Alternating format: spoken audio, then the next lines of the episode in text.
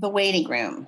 At some point in our lives, we will all experience this waiting room. I don't know anyone who likes it. But is it possible for the waiting room to become a place of peace and grace? My name is Sharon Betters, and I am the host of this Help and Hope podcast produced by Mark Inc. Ministries. Today, Melissa Weisenfels, Executive Director of Mark Inc., and I have the privilege of talking to Elizabeth Turnage, who says, yes, moments of peace and grace can be experienced in the waiting room. Elizabeth's most recent book, The Waiting Room 60 Meditations for Finding Peace and Hope in a Health Crisis, is packed with not only devotionals, but other practical ways to help us experience strength when we might feel our weakest. So, Elizabeth, welcome. We are very excited to hear your perspective on the waiting room. Thank you, Sharon. Before we dig into your story that really preceded your writing of the book, The Waiting Room, why don't you share with us a little bit about your life right now? Sure. Uh, so I'm I've been married for let's see, almost 37 years now, and my husband Kip and I are enjoying an empty nest with four adult children. Three are married, no grandchildren yet. People always ask me that question. They're all kind of in grad school. And one of our favorite things to do is try to get together with our kids. And, you know, they're kind of around the Southeast where we are. So we're always traveling to visit them or having them here and I write and lead retreats and help people tell their stories. So it's fun to be here where you all are so interested in people telling their stories for the sake of God's glory. And I'm also on a team that teaches Bible study weekly at our local jail, which I just love getting to do that too. Mm, I bet you hear a lot of stories there. Yes, I do. Yeah. Just very yeah. hard stories. Very a lot hard. of very hard stories.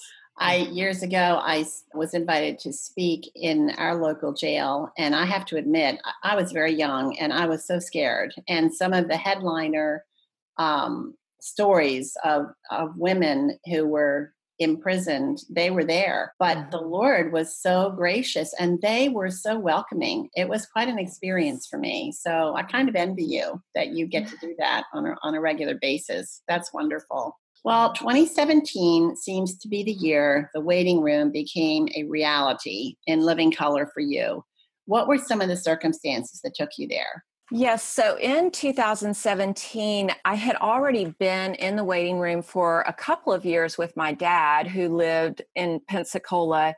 He had been diagnosed with stage four prostate cancer a couple of years before, and I was his primary caregiver. And then that summer, my mom had knee replacement surgery, so I went to Atlanta to be with her for a little bit after her surgery. And then my uncle had a massive stroke, and my father in law had a heart attack and underwent open heart surgery. So it was just like this deluge of health crises in our lives. And each one of those sounds like they're just a painful experience, one after another. But then you and your family received some additional devastating news. Yes. So the same day that my father-in-law had was going in for open heart surgery, our youngest son, who was 22 years old at the time, he was at home in between college and graduate school. He went in for a routine CT uh, scan for his sinuses. He had sinus congestion. And that afternoon, the ENT called my husband and told my husband, my husband was in North Carolina with his dad or trying to get to his dad, and told my husband very uh, terrible news that they had discovered a lesion. That was the word that we heard first on my son's brain and so then that afternoon, I had to take him to the hospital to have an MRI to confirm the diagnosis. And by like late that afternoon, early evening, we were sitting in a waiting room at the local hospital, and a neurosurgeon was telling us that he had seen a low grade brain tumor on our son's MRI. Mm. Yes, it was very it still makes my heart beat fast when i when i think of that day mm-hmm. um, i'm a mom of, of young kids and um, there's there's something extra scary when it is your child um, your parents you know it becomes very emotional but when it's your child that fear really does um, come into play and um, so take us through that painful waiting room when it's your son Okay, so this is this is a bit of a roller coaster. Even even the uh, one of the doctors at UAB Birmingham, where he was treated, used that that phrase to describe what happened next in our son's treatment and how everything went. So, thankfully, we were able to schedule the surgery within a couple of weeks of his diagnosis. We decided to have treatment in Birmingham at UAB, which is where he had gone to college. So that was wonderful because he had a lot of community there, a lot of wonderful Christian community, and that really helped. Uh, the first surgery, the doctor had told us that it could take up to 10 hours. So we, we got in the waiting room and we were all ready. And we were, as you can imagine, very surprised when the doctor came out within a couple of hours and told us, quote unquote, that he had very hopeful news. And he, what he had seen was he thought not a brain tumor, but something called an AV malformation. So we had never heard that word, an arteriovenous malformation. And because of that, he had to stop the surgery. He if he had continued, he could have caused bleeding if he had cut into this AV malformation. So that surgery was stopped. And then they they did diagnosis, diagnostic testing to see if it was an AV malformation. And two days later, when our son was released from the hospital, they had decided that there was still a brain tumor there and that he did need to have another surgery. So, two weeks later, two weeks after the first surgery, he had his second brain surgery. And this time, as as I said before, we prepared for that long wait, and about six hours later, the doctor came out and he said he had removed the tumor and that he had removed 98% of it, which is really good. You know, there's a lot that goes into removing a brain tumor, as you can imagine, not to affect other parts of the brain. It is it's really incredible. They they did something called an awake craniotomy. So mm-hmm. that means that our son was mildly sedated, and there was a speech pathologist talking to him. I, it just it it you know when i when you think of the little details and how god preserved our son to go through that and made him able it's just amazing there's so many things like that so at that point that was very that was very good to say We've got 98% out, and we're waiting now for the results of the pathology to see what kind of tumor it is. And, um, you know, they're thinking low grade chemo, radiation, what's next? So that was the next wait.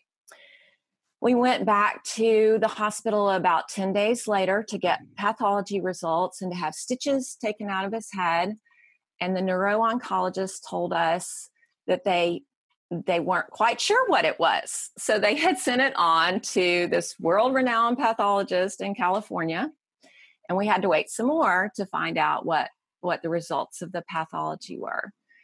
Meanwhile, we went next to have his stitches removed. And as the resident was removing stitches, he noticed signs of infection. So now our son's wound was infected and they did some tests and like right then that afternoon admitted him to the hospital there with plans to go in for a third surgery the next morning and wash out the wound. And they told us that my husband my husband had to go back home because he's a doctor. He had patients that he had to see the next day. Um, he had surgeries to do. So that was probably one of the worst waits because i was i was alone in the waiting room while they did this surgery the next day and we hoped that the, the the surgeon told me he might have to remove like the bone on top of his skull. I think they called it the skull cap. I am not medical so i i i had to learn a lot in this uh, process and i just prayed that whole time lord please do not let them have to remove this bone. And my you know my heart was just beating so fast the whole time well, two hours later, the surgeon came out and he told me that that our son was doing great. And then he told me he did have to remove that bone. And I was just so discouraged. And the doctor was saying, Elizabeth, he's going to do great. And I realize now, for me, what that meant was we have to do six weeks of IV antibiotics and we're going to have to have another surgery because they have to go back in and remove and, and replace, put something in there where they took that bone out. So, whereas the doctor was seeing his brain was not infected. The wound was infected, the bone was infected, but what would have been far, far worse was if he had an infection in his brain. And so I understand that now, but in the moment, that was very difficult. So now we were we had to wait another six months for the infection to be fully clear and do one more surgery and then, uh, meanwhile, so back in Pensacola, uh, my dad, who I mentioned at the beginning, had had prostate cancer. I I found out that his chemo pill, which is what he was doing to treat the cancer, was no longer working, and his condition had rapidly deteriorated. It's the end of September. On October 2nd, we got the news that the, the mass in our son's head was not cancerous. it was a mass of neurons that had probably been there since he was born. And then nine days later, on October 11th, my father died of mm. cancer. So that's mm. that's kind of the the twists and turns of of the early part of that story, or kind of the that's the larger part of the story. Well, you're as I'm listening, you're you're telling us the facts. It's kind of like a medical report, mm. but I can only imagine the emotions you were experiencing. Can can you describe mm. some of mm. those emotions? And I'm sure every parent will resonate with you.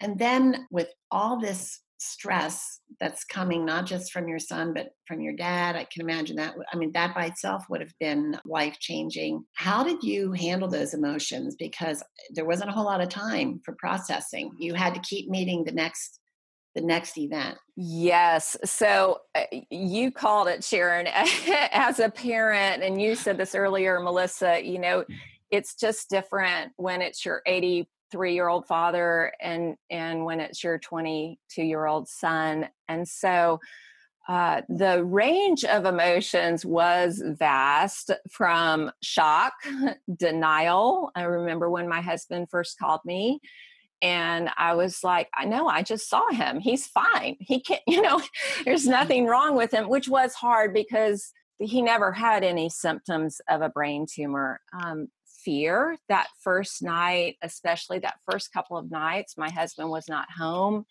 and we were going to see the neurosurgeon the next day and just having nightmares all night long. But almost as quickly as that fear came, I had just this overwhelming, that surpassing peace that Philippians 4 talks about.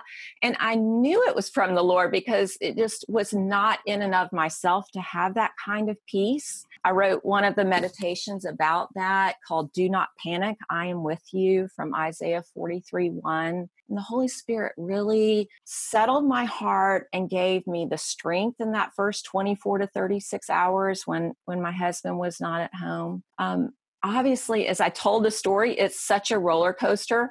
And in the same way, there was a roller coaster of emotions. So there were times when I had that surpassing peace, and there were other times when I had anger and confusion like, why is all this happening at once, Lord? You know, isn't it enough that, that, uh, our son is ill and now for my father to to be dying right you know, right in the midst of this. It was so very confusing. At one point, I wrote out this email to some friends of mine, dear, dear friends who used to live here in Pensacola and they've all moved away. But I mm. just kind of vented through email and I just wrote down, oh, I was like, you have to pray for me because I am. And then I just listed all these things. You know, I am irritated at every little thing.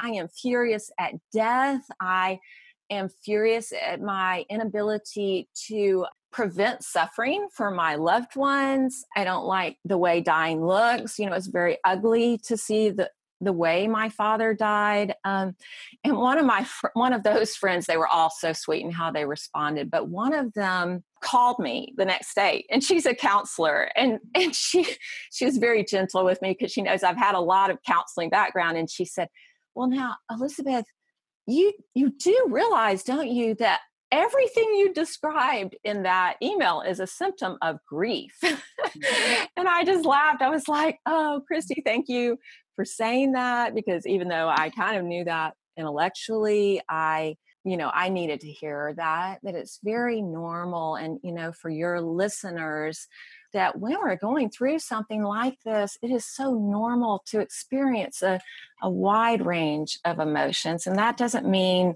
you know, I think of your book, Treasures in Darkness, Sharon. It doesn't mean that we're not Christians or that we're not strong in our faith, but the Lord made us with these emotions. As far as dealing with the stress, I, well, I've already kind of indicated that I did not always cope well. Sometimes we're better than others. But what really helped me a lot uh, were really, I'd say three things scripture, prayer, and Christian community. And with scripture, um, just knowing I've, I've been a Christian since I was 15. So I've been reading the Bible and knowing verses to go to. And, you know, I'm sitting there in the waiting room and I'm scrolling through my phone through verses on my phone that bring me peace. And then friends would send me verses through text or email. And uh, so that was really sweet. And then prayer, sometimes, as you all know, when you're going through these things, you, you it's hard to find the words to pray. And so some of my friends and even acquaintances sent prayers that they were praying for me and that helped me so much. That's one of the reasons I put prayers in the book for when you can't think of what to pray. I also have a prayer journal. So I did write out a lot of my prayers, and it was really sweet to be able to look back and read some of those prayers even through the days, like to look back to two weeks ago and what we prayed for the first surgery. That's been a great gift. And then Christian community, not just, you know, our local church, but the church, the body of Christ, the way people that we did not even know in Birmingham, where we did not even live, responded to us and came around us. And we use this expression as Christians sometimes of lifting people up in prayer.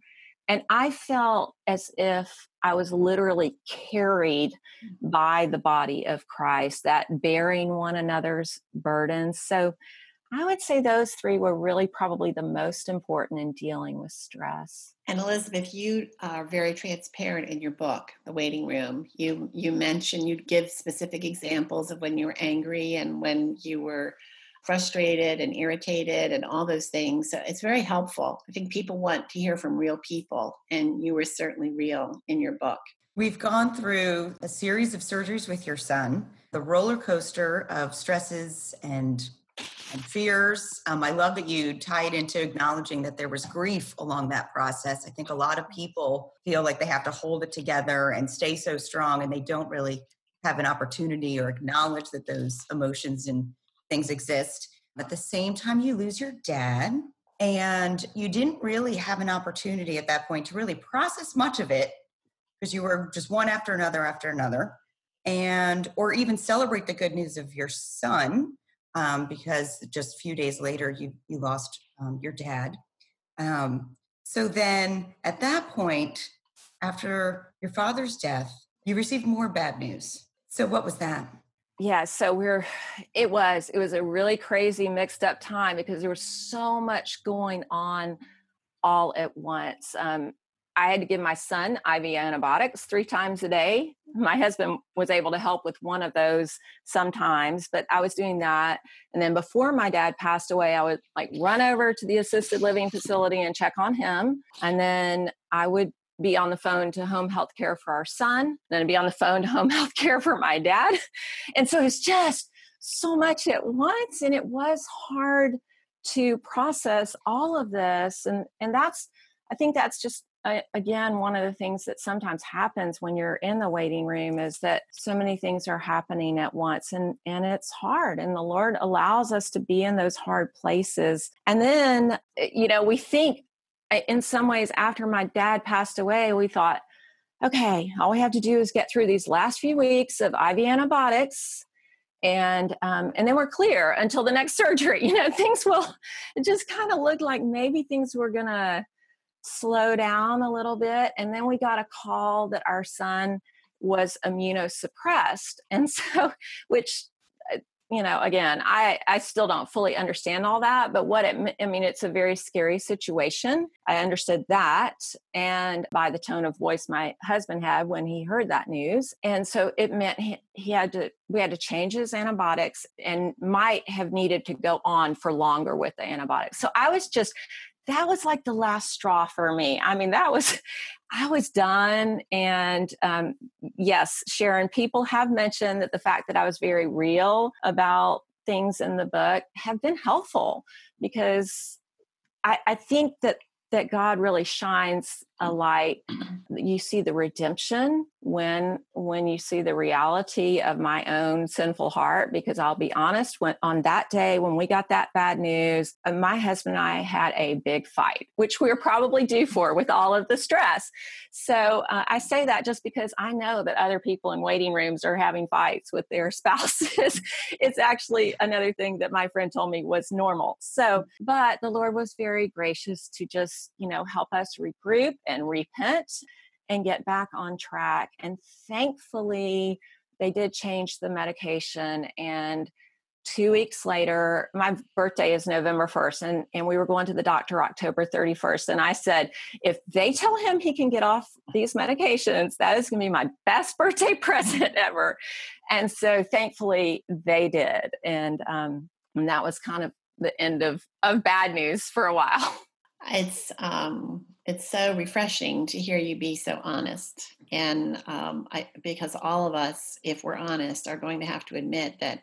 In I mean, just one thing after another, it seems like there was a hammer on your head, just one mm-hmm. pounding after another, and then it, something that shouldn't maybe have been so devastating to you was like, "This is it. I'm just so done." With all of this and um, but i i think what you said earlier about grief that that all of those feelings you were having tied into grief uh, which are normal. And sometimes we i think we give ourselves a bad rap assigning sin to normal responses to difficult places especially if those responses lead us back to jesus the other thing that I, I've gotten from your book is that um, these hard places sometimes reveal our hearts in a way that make us uncomfortable. You know, show us where, hey, we need to do a, a checkup here on our own hearts. Like, why did I react like that? Why did I get so upset? What what am I, what is my root issue here? And so, opportunities for the Lord to open our eyes to places where He wants to make us more like Christ in that waiting room.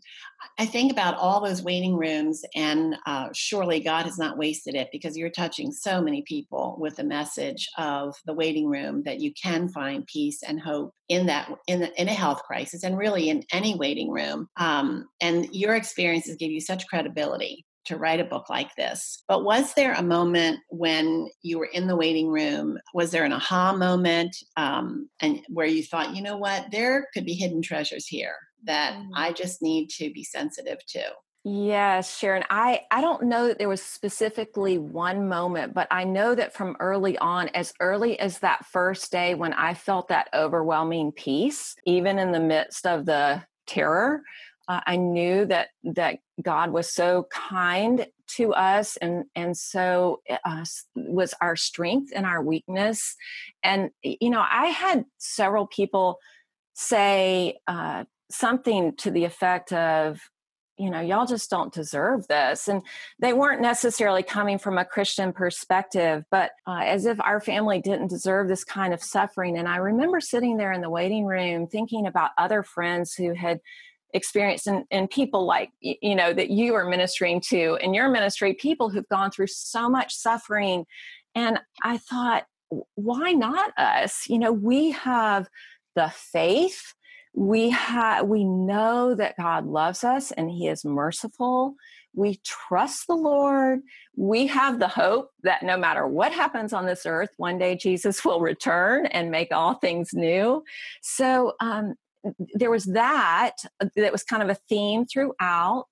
And then there was also there were times I, I, wrote about one in the book where i really failed to offer the comfort that i had been comforted with the, the second Corinthians verse. And I would look around at the faces. There's so many people in those waiting rooms. And I would look around at them and think, how in the world do you do this without the hope of Christ? And so there was this longing that was growing in me to create a resource for people people who know Jesus and people who don't know Jesus to to know the goodness of the Lord meeting us in that hard place. So you say that though we hope for physical miracles, um, there is a better hope.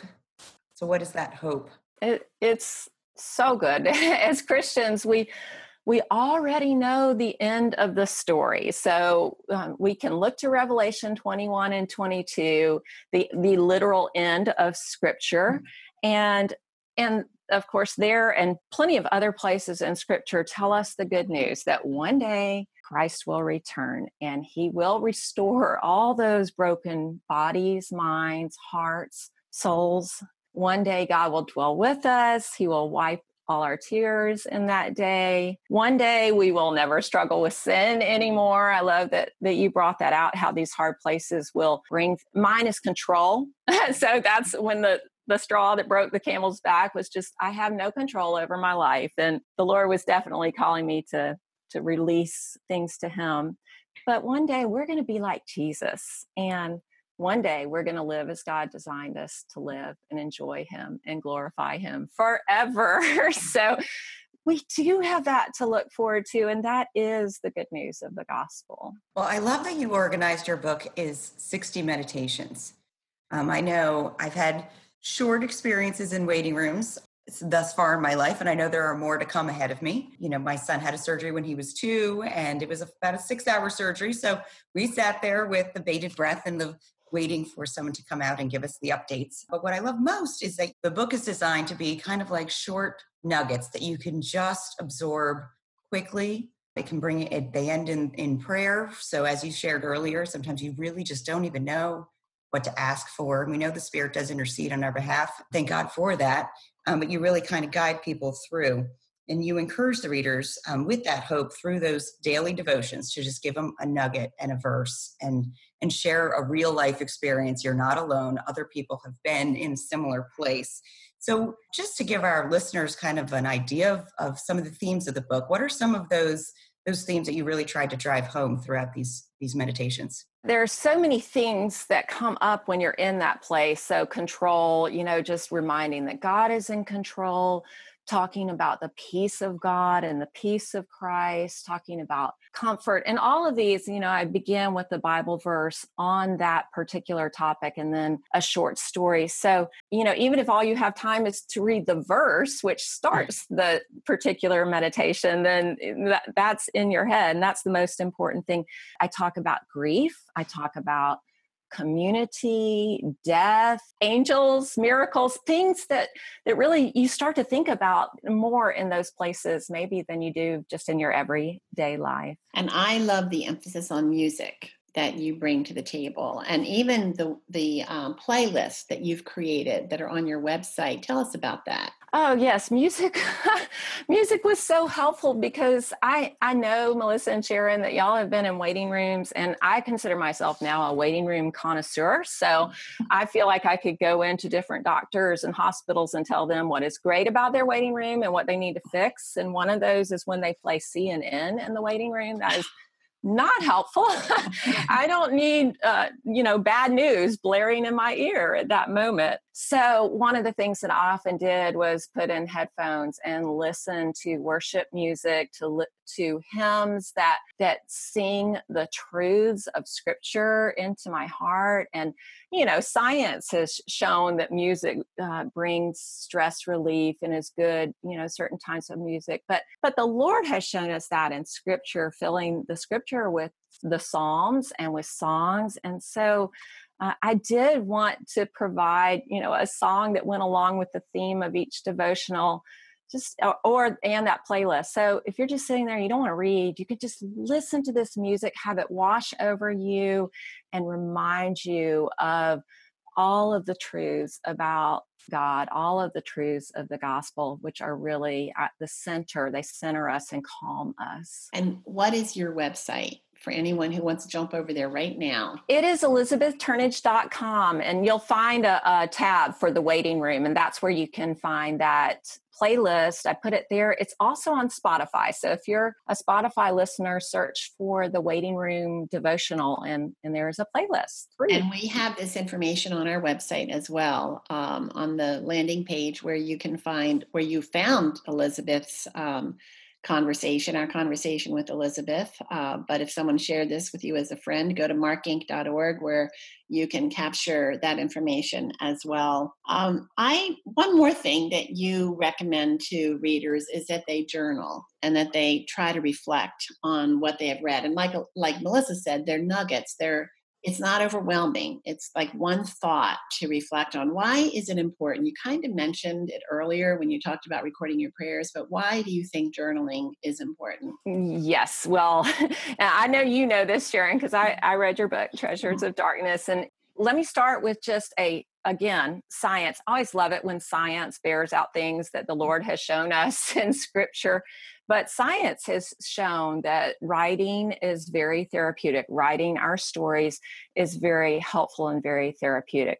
We'll take that one step farther, and scripture tells us to remember Psalm 78 remember the wonderful deeds of the Lord, to record his miracles, to share those. And so when we write those down, we have the opportunity to to go back to. And I do, I write out my prayers every day. I use the simple adoration, confession, thanksgiving, supplication structure. So, you know, I don't write out every single prayer I ever pray. That would take a long time, but just follow that. And then I write, you know, I have places where I've written people that I'm praying for. And um, so when we have that written place, then for one thing, you know, when we're writing, it it calms us, it centers us, it reminds us.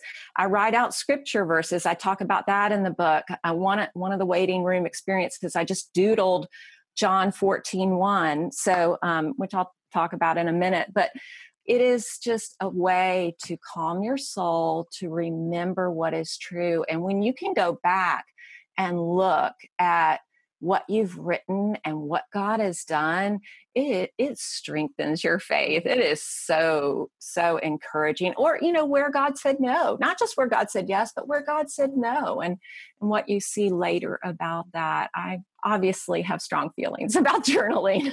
well, I, I, share those, and I'm pretty sure that Melissa does too. Um, we both have experienced that power of journaling and and writing out our prayers and just running to the Lord with all of those heart burdens. And that's a perfect um, bridge into our last few minutes together, Elizabeth, as we wrap up this really special conversation that Melissa and I have been having with you. I, would like for you to imagine that you're sitting across the table from someone who is in the middle of a waiting room experience. Maybe it's a caregiver, maybe it's someone waiting for news, hope, hoping for good news, maybe it's someone who just feels like they can't take one more day of uh, the kind of waiting that they are in right now. What hope could you give to that person one on one? Well, I would say uh, the verse that you you told me you were going to ask me this question, and I think it's such an important one. John 14, 1 I doodled this verse one time early on when I was waiting for our son to get out of an MRI that lasted three and a half hours. And it says, Do not let your heart be troubled. Believe in God. Believe also in me. And I would just say to my waiting friend, please keep asking, seeking, knocking. Keep telling the Lord what is in your heart. Be honest with the Lord. He knows your heart and know that Jesus is near. He is with you and He cares so deeply. And finally, ask people for for prayer. Ask, invite people into this hard story. Invite them to bear your burdens with you and, and let them comfort you. Elizabeth, thank you so much for sharing your heart, for being so transparent. And thank you, uh, listeners, for, for uh, joining us in this conversation with Elizabeth Turnage. My name is Sharon Betters, and Melissa Weissenfels and I have just enjoyed so much getting to know Elizabeth better and introducing her to many of you. It's such a privilege. Uh, Elizabeth is the author of The Waiting Room and other books. You can connect with Elizabeth at elizabethturnage.com, where you will find more of her books as well as her outreach called Living Stories. I also want to invite you to visit markinc.org, M A R K I N C.org, where you will find numerous other free resources, stories like Elizabeth's, designed to offer help and hope these resources are free because of the support we receive from people who believe in the mission of Mark Inc. Ministries to offer help and hope. If you have been encouraged by Elizabeth's story or by many of the other resources we offer, would you prayerfully consider giving a gift of any size to enable us to continue to share stories designed to help turn your heart toward Jesus? Thank you so much for listening.